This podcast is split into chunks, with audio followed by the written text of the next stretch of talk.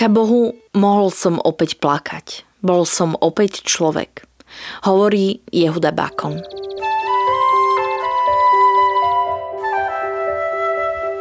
Počúvate podcast Príbehy 20. storočia. Spoznáte v ňom skutočné osudy, na ktoré sa zabudlo alebo malo zabudnúť. Postbelum a aktuality SK nezabúdajú.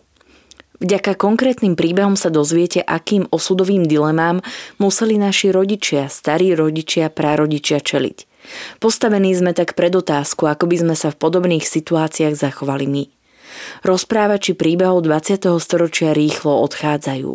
Ich spomienky sú dôležité nielen pre nás, ale aj pre naše deti a ďalšie generácie, ktoré už nebudú mať možnosť sa s nimi osobne stretnúť.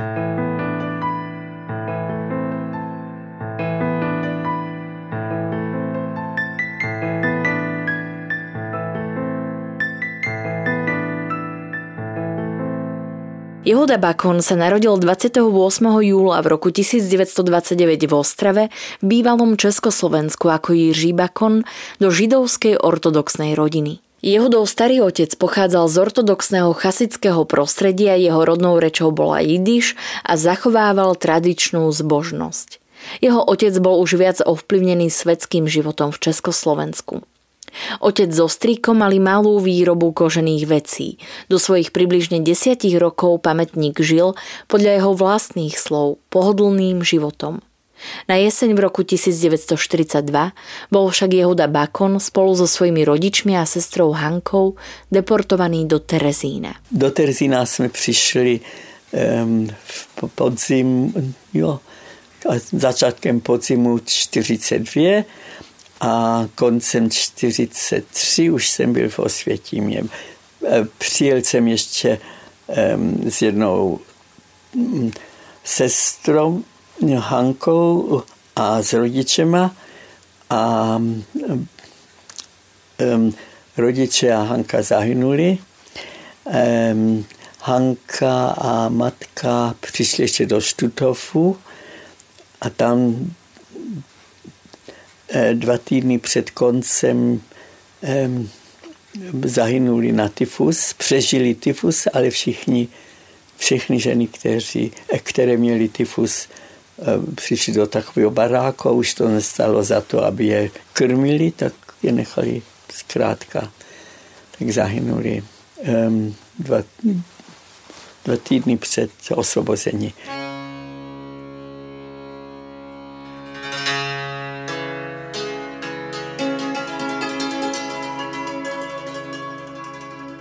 Ako prevažná väčšina židovského obyvateľstva protektorátu Čiech a Moravy, aj rodina Jehudu Bakona bola deportovaná do Terezína. Do geta prišli na jeseň v roku 1942. Jehuda mal vtedy 13 rokov. Od začiatku bol na tzv. šudzliste, teda ochrannom zozname Terezínskej židovskej samozprávy, lebo sa poznal s Arim, synom Jakoba Edelsteina, predstaveného Terezínskej správy. V Terezíne účinkoval napríklad v detskej opere Brundibar, začal tu kresliť a dostal prvé lekcie od renomovaných výtvarníkov ako Otto Ungar, Leo Haas či Karel Fleischmann. Jeden z těch českých um, kreslířů, moc známý, Leo Haas, um, ten to přežil. To byl jeden z těch umělců, taky, kteří to přežili, kteří přežili Terezín. Když znáte tu historii, těch, terezínských malířů, to byl Ungar. Mimochodem, Ungar mi taky dal privátní hodiny a Pavel, eh, Karel Fleischmann. Um, a po válce to jenom přežil eh, eh, Ungar a Leo Haas. A Leo Haas byl potom malířem a kreslířem v East Berlíně. A když tady byla americká um, televize, tak mě chtěli vzít do Prahy a setkat se s Leo Hásem, protože to bylo zajímavé, zajímavá věc pro ně. Ale v té době ještě byl komunismus v Čechách a jako nepřítel Československa, Izraeli, by se byli nepřátelé, tak mi nedali, tak to znamená těm Američanům pro mě nedali víza. Tak se to setkání k tomu setkání se nedošlo a zatím Leo Haas umřel a Ungar už předtím umřel hned asi několik měsíců po osvobození. Eh, a Karel Fleischmann eh, mi dával privátní eh, hodiny ještě v Terezíně a jeho příbuzný, jeho bratranec Pavel Fleischmann mi dával, eh, jsem se s ním setkal ve Štokholmu, když jsem měl výstavu. Tak to bylo zvláštní setkání potkat Čecha, aby moc, moc milí ke mne. Ich ochrana skončila s momentom, kedy bol zatknutý a deportovaný židovský starší Jakob Edelstein. Jehuda s otcom boli v decembri v roku 1943 transportovaní do vyhľadzovacieho tábora Auschwitz-Birkenau, kde ich však nečakal bežný osud v plynových komorách, ale boli presunutí do tzv. terezínskeho rodinného tábora. Ten bol vybudovaný pravdepodobne ako ukážkový pre očakávanú inšpekciu Medzinárodného výboru Červeného kríža. Jehuda Bakon sa stal jedným z 89 Birkenau Boys – boli to chlapci medzi 12 a 16 rokmi, ktorí pracovali vo okolí krematória a plynových komôr. Starali sa o dopravu medzi jednotlivými časťami lágra Auschwitz II a Birkenau. V júni 1944 bol rodinný tábor zrušený a vtedy Jehuda videl svojho otca naposledy. Bol zavraždený v plynových komorách.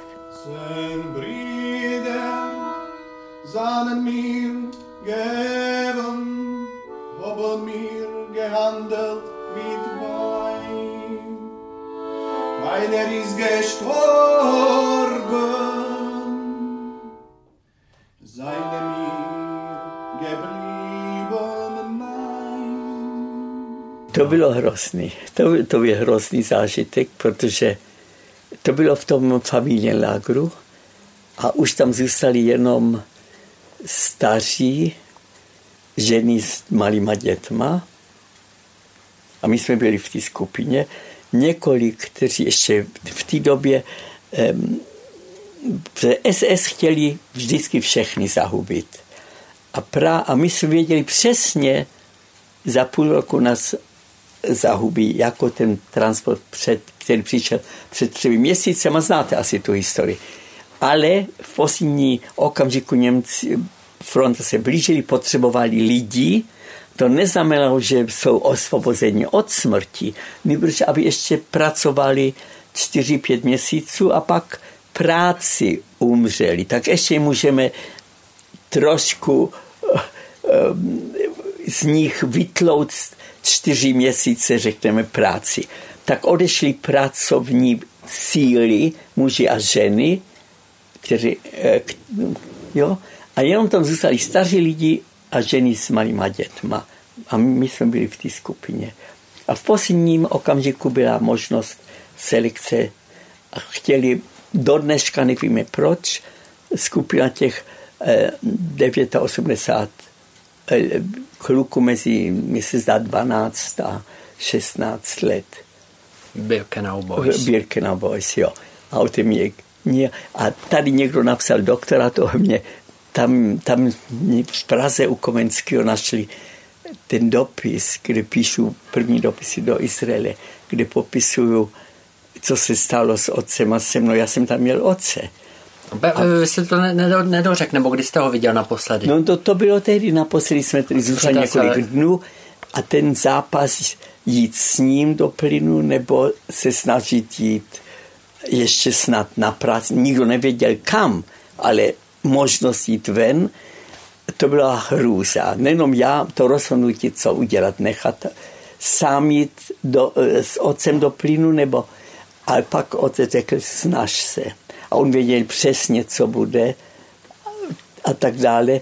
A když jsme se rozloučili, se dívat do očí otce, říkat, neboj se, ty víš, že jsem chytrý a tak dále a uvidíme se v Izraeli a věděl jsem přesně, že to je naposled, že se dívám a později jsme věděli přesně, v kterou noc a v kterém okamžiku šli do komína, kdy, co a jak.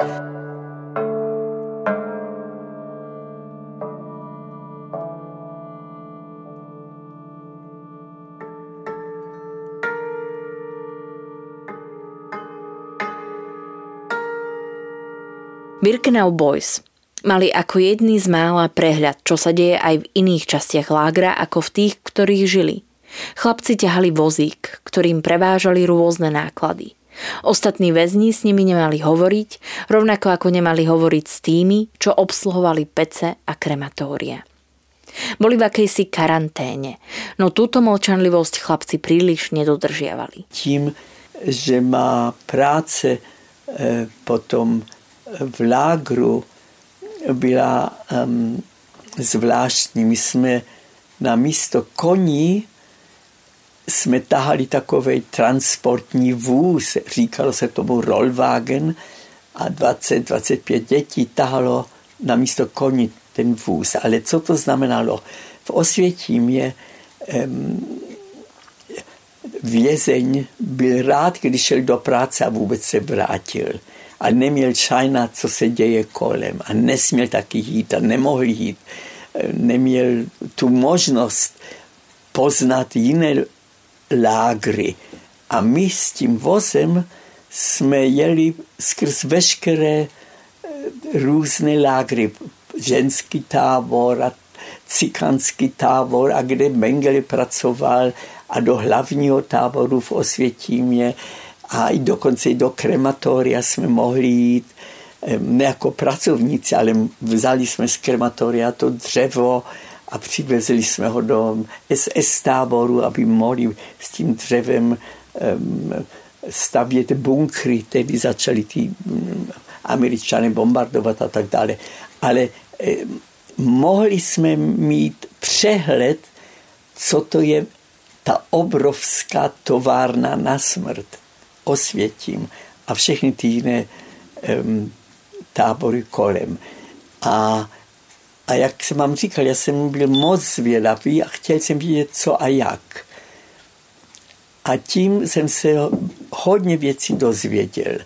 A taky jsem měl styk s lidma, které většinou lidi neměli, jako štrávkomando. My děti jsme přišli dokonce do štrávkomando. Ne jako um, štráfe, ne jako, jak se říká štráfe v češtině, jako po, po, no, to je po, pokuta, že jo? Nebo ne, nějak, jo, jako, jako trest, trest, trest. ne do trestního, eh, jako trest, protože jsme byli jaksi v takové karanténě.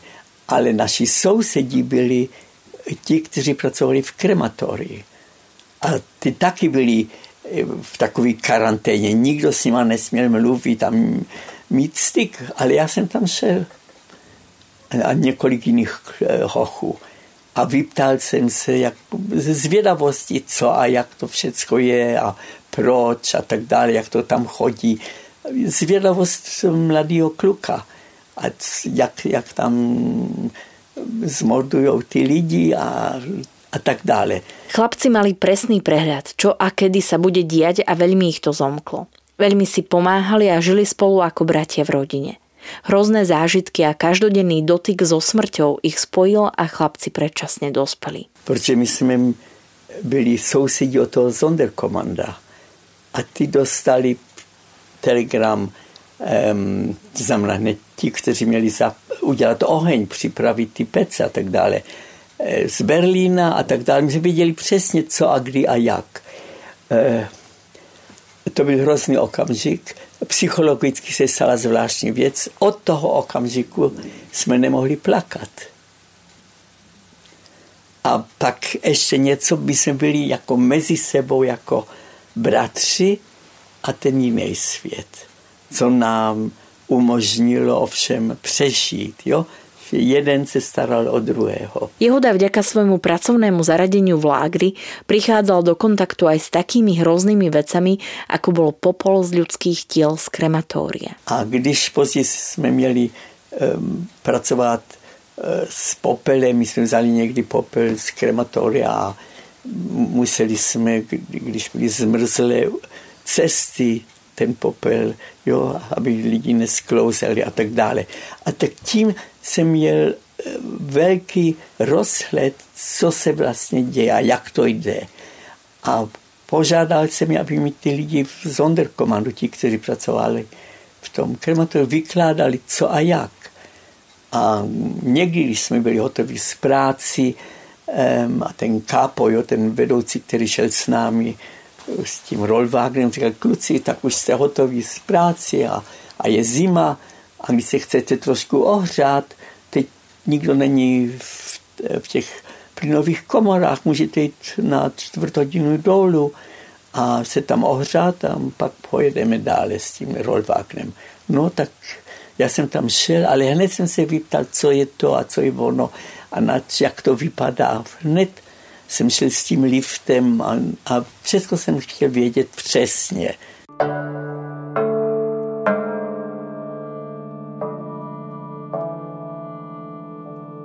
Vďaka tejto zvedavosti a dobrej pamäti mohol potom po vojne podať svedectvo o hrôzach, ktoré videl.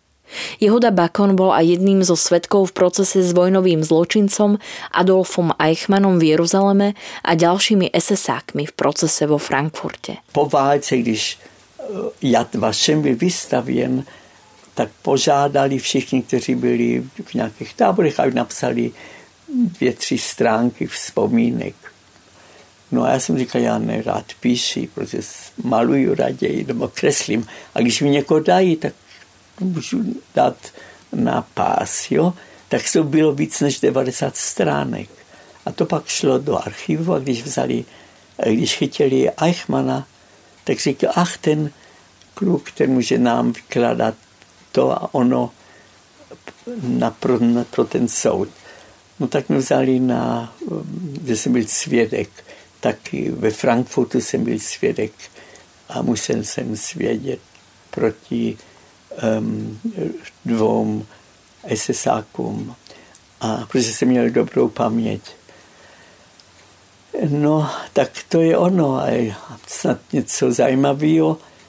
Jednou se mě jeden eh, novinář ptal po, po tom svědění eh, a po tom Eichmannovi, eh, zali to má smysl, zdali co si o tom myslím, o tom, že jsem to přežil a tak dále.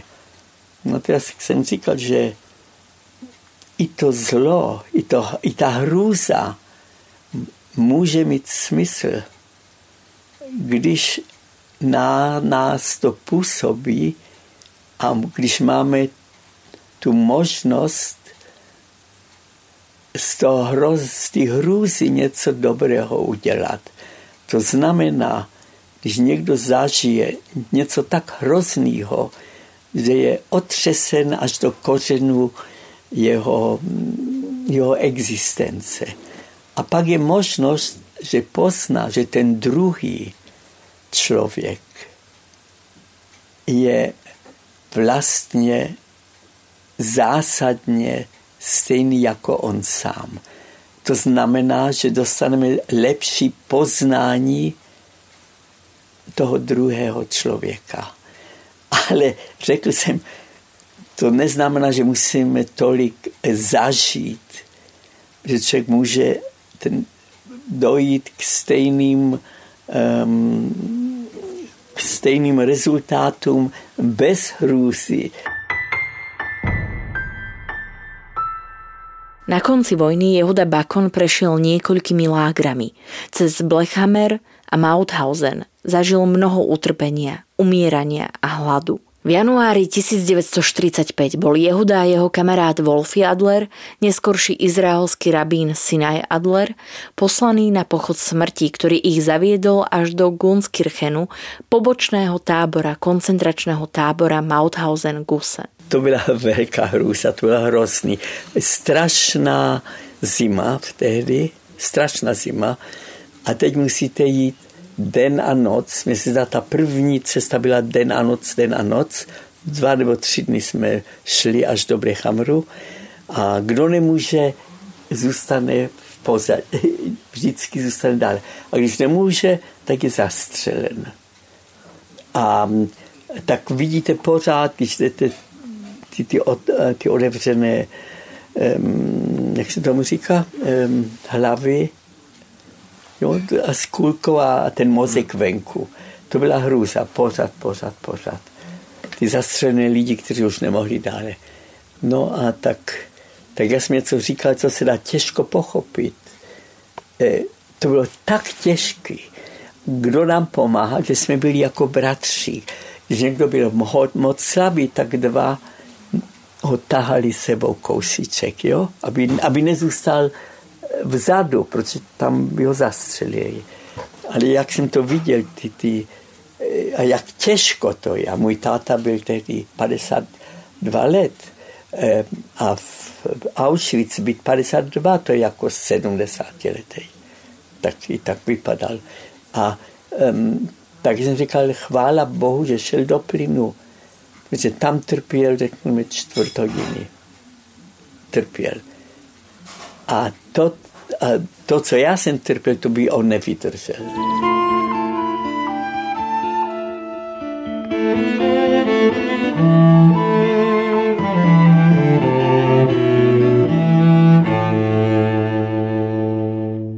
Pochody smrti akoby zázrakom prežili a v máji 1945 sa Jehuda a Wolfy v lágri Gunskirchen v úplne zúboženom stave dočkali oslobodenia americkou armádou.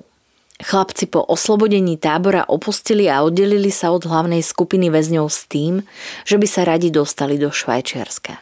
Wolf a ja sme mieli šílený nápad – my jsme nešli zpět, my jsme řekli, my, my, poje, my půjdeme pěšky do Švýcarska.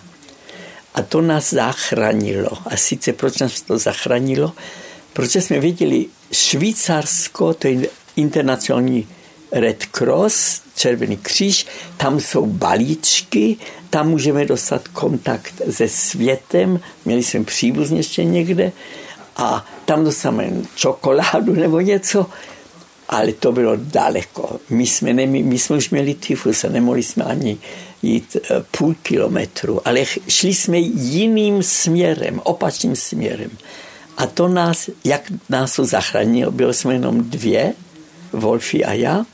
A teď přišli ty američany a náhodou ten američan byl žid. A my jsme říkali chleb, chleb, to jsme uměli anglicky, jo. Říkal, bohužel nemáme chleb, my jsme ty první, kuchyň přijde teprve za dva dny a mám jenom um, ty, ty, jak se to říká, ty, ty keksy a takovou malou krabičku um, se sírem. A tak jsem si taková maličká krabička, jako tohle, co, to je pro výhledového člověka. A tak jsem vzal bis, jo, a nemohl jsem to spol, spolknout. Nešlo to. A to nás zachránilo, že jsme ne, nejedli, ale už za, za chvíli jsme dostali vysokou horečku a ten Stanley Lieper nás vzal do nějakého baráku a tam jsme mohli přespat a příští ráno nás vzal do špitálu, do civilního špitálu se svým Stenganem a říkal, když ti dva kluci to nepřežijou, tak jo ale ty katolické sestry byly úžasně, úžasně dobří, eh, dobré k nám. Dobří se říká? Úžasně. Se dobře chovali k nám. A za, za 8 nebo 10 dní to je typicky protifus, vysoká horečka a buď to to srdce vydrží nebo ne. Tak to vydrželo a já si ještě pamatuju přesně po tolika letech jsem viděl zrcadlo a bylo mi zlé. Měl jsem nějaký eh, estetický smysl. Viděl jsem takovýho buzlmana a bylo mi špatně. Měl jsem 33 kilo, jo.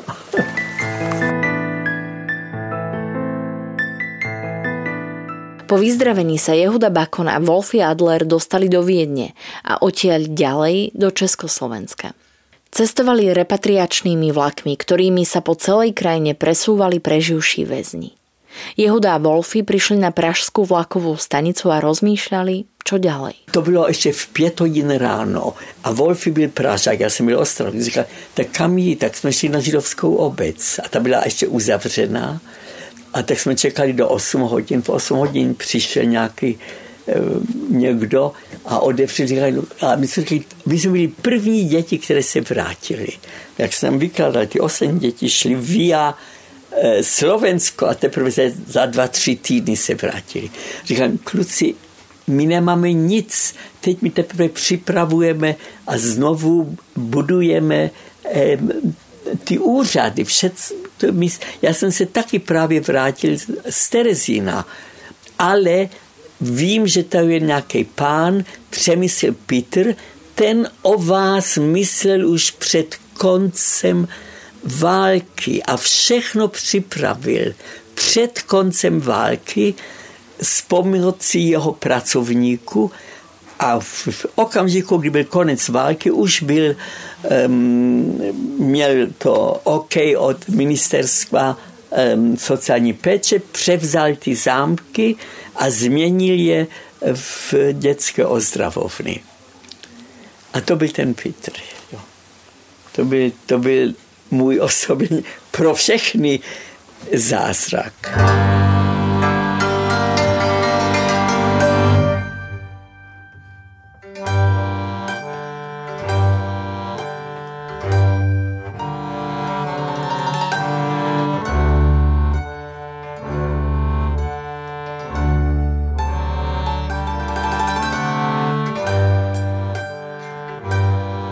Nedôverčivých a morálne úplne opustených chlapcov sa ujal Přemysl Peter a boli ubytovaní na zámku Štiřín, kde z iniciatívy humanistu Přemysla Petera vznikla ozdravovňa pre navrátilé deti z koncentračných táborov. A pak jsem s Wolfikem nebo se Sinaj Áderem přišli do Prahy k Přemyslovi Petrovi a o něm, jelikož jste z českého rozhlasu, mně se zdá, vy Češi vůbec, a vůbec nejenom Češi, lidi by měli slyšet a číst o něm, protože to byl jedinečný člověk, který nejenom mě, ale všem dětem, které, o které se staral, nikdo ho nezapomněl,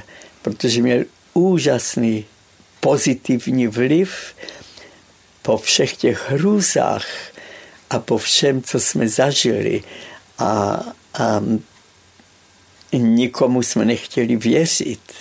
Proč by někdo by měl být dobrý k nám? Všichni nás jenom chtěli e, zbyt a zahubit. A náhle je tu člověk, který nic od nás nechce a je nám dává v nejvyšším a v nejlepším smyslu lásku. A na to jsme nebyli zvyklí už léta.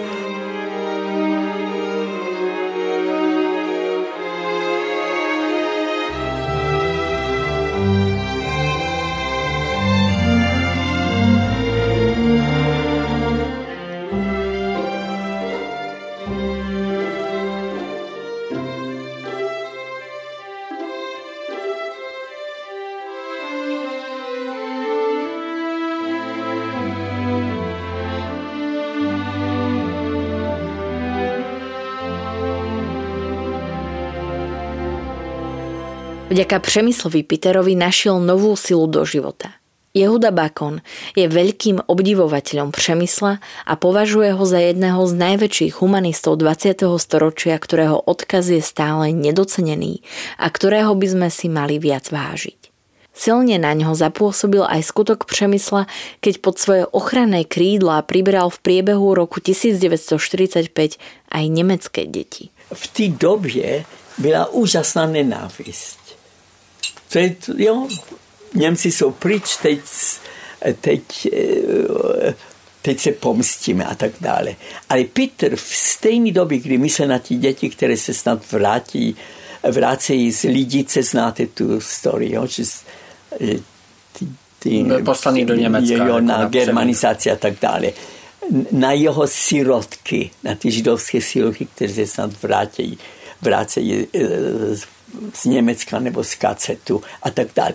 Ale on mohl hned po válce jako mm, člen um, ministerstva sociální péče jít do těch německých táborů, teď od Čechů, a vzít ven ty nejhorší um, casey, jak se říká, um, případy. případy Hitlerjugend malých dětí a její matky, když tam byly, a je přinést k nám, vedle nás.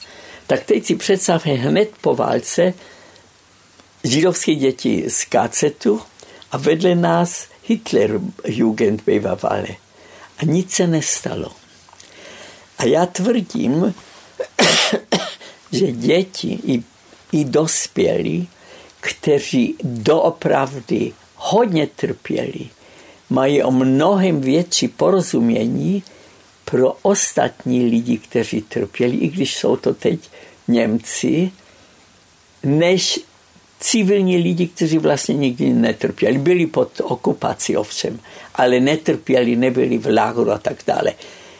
Mají více porozumění a nikdy nebylo nic mezi námi a mezi těma bývalým Hitlerjugend. V zámku pod ochranou Přemysla Pitera žil Jehuda do marca 1946 a potom emigroval do Izraela.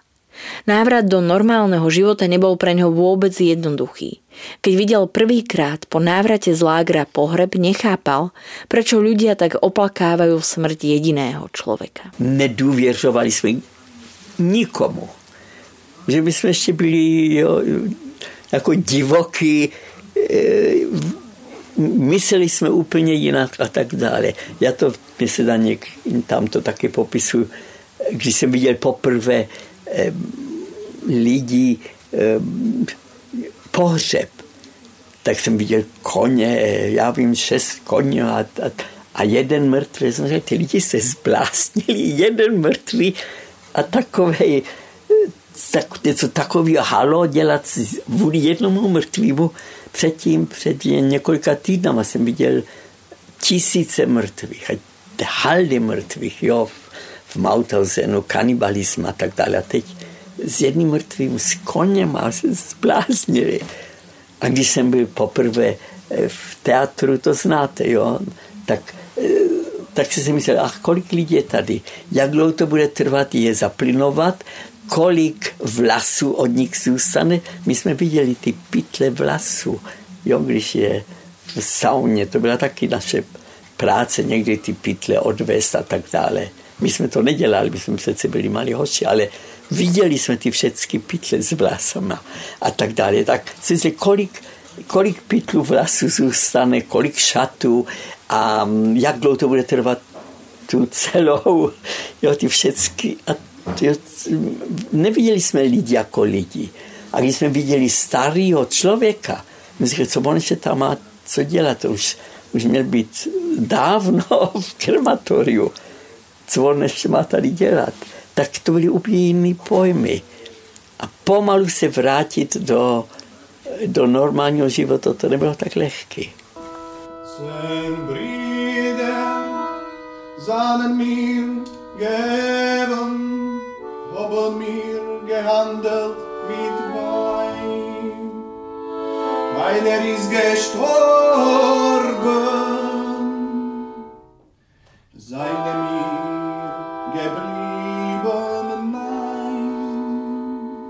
Neskôr v 50. či 60. rokoch v Jeruzaleme zomrel Jehudov obľúbený profesor a on vďaka tomu zistil, že sa mu opäť vrátila schopnosť plakať. Bolo to prvýkrát od júna 1944, keď sa rozlúčil s otcom. Bolo to prvýkrát od momentu, keď sa musel rozhodnúť, či s ním dobrovoľne pôjde na smrť, alebo sa pokúsi žiť ďalej. A já jsem šel na pohřeb. A když jsem se vrátil, jsem říkal, e, díky Bohu jsem opět člověk. Mohl jsem plakat, protože jsem měl tak rád toho učitele. Že ta schopnost plakat se mi vrátila. A to bylo léta po, potom.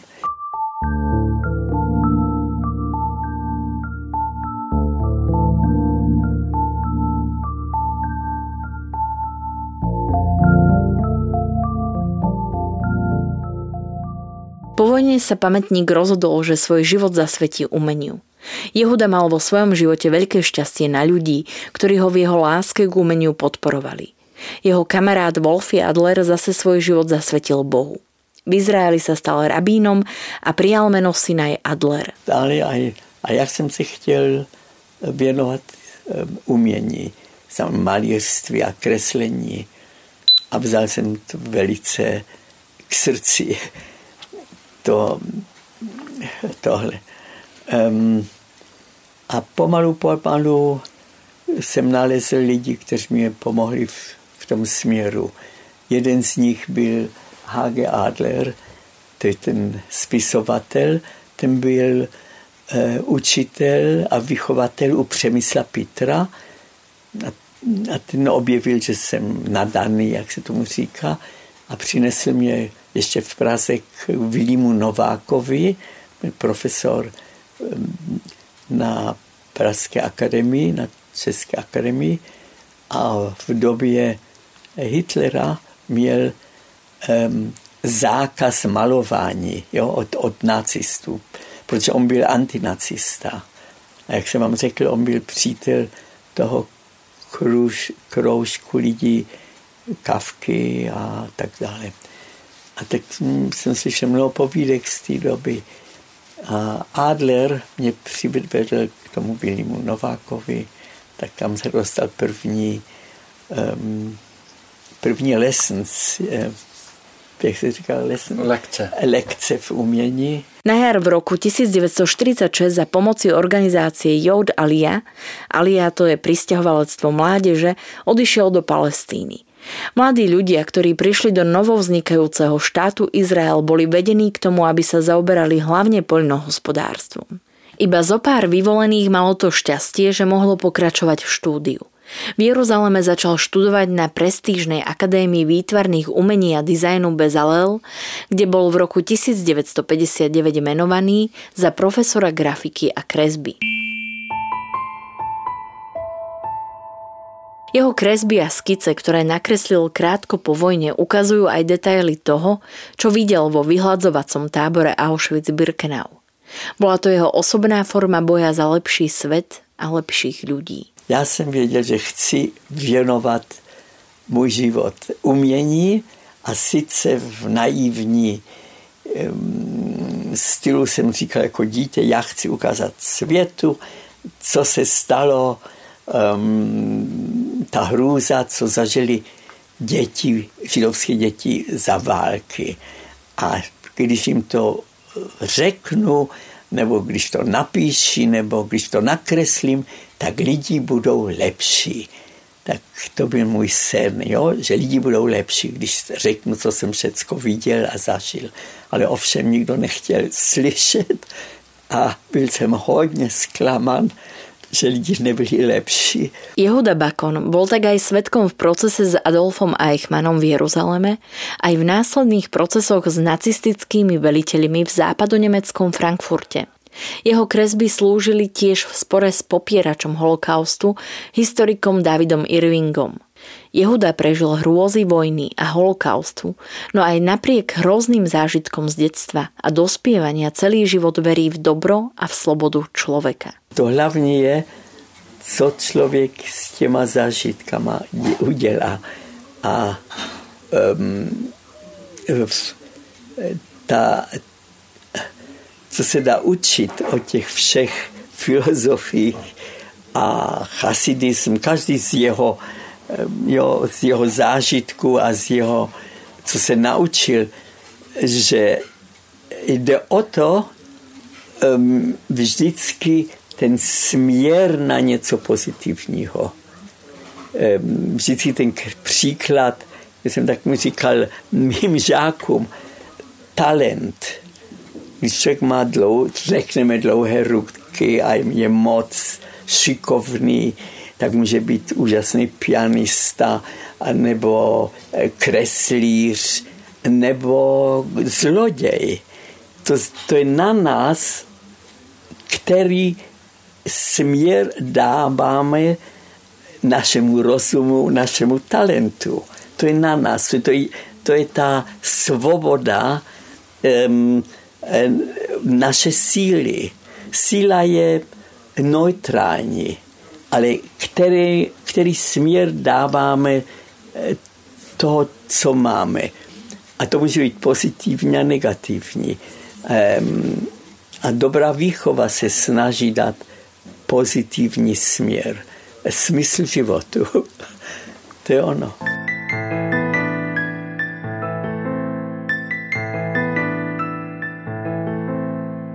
Dielo Jehudu Bakona je zastúpené v mnohých zbierkach po celom svete, napríklad v Jadvašem a Izraelskom múzeu v Jeruzaleme, v kongresovej knižnici vo Washingtone DC či Britskom múzeu v Londýne. Jeho diela sa nachádzajú aj v domoch Theodora Roosevelta, Johna Rockefellera, Martina Bubera či Chaima Weizmana. Svoje diela vystavoval v Nemecku, Spojených štátoch amerických, Británii, ale aj v Česku. So svojou manželkou Leach žil v Jeruzaleme. Príbeh Jehudu Bakona zdokumentoval v roku 2012 pre Postbellum Hinek Moravec. Podcastom vás prevádzala Sandra Polovková a spolupracovali na ňom Adriana Demianovičová a Marian Jaslovský.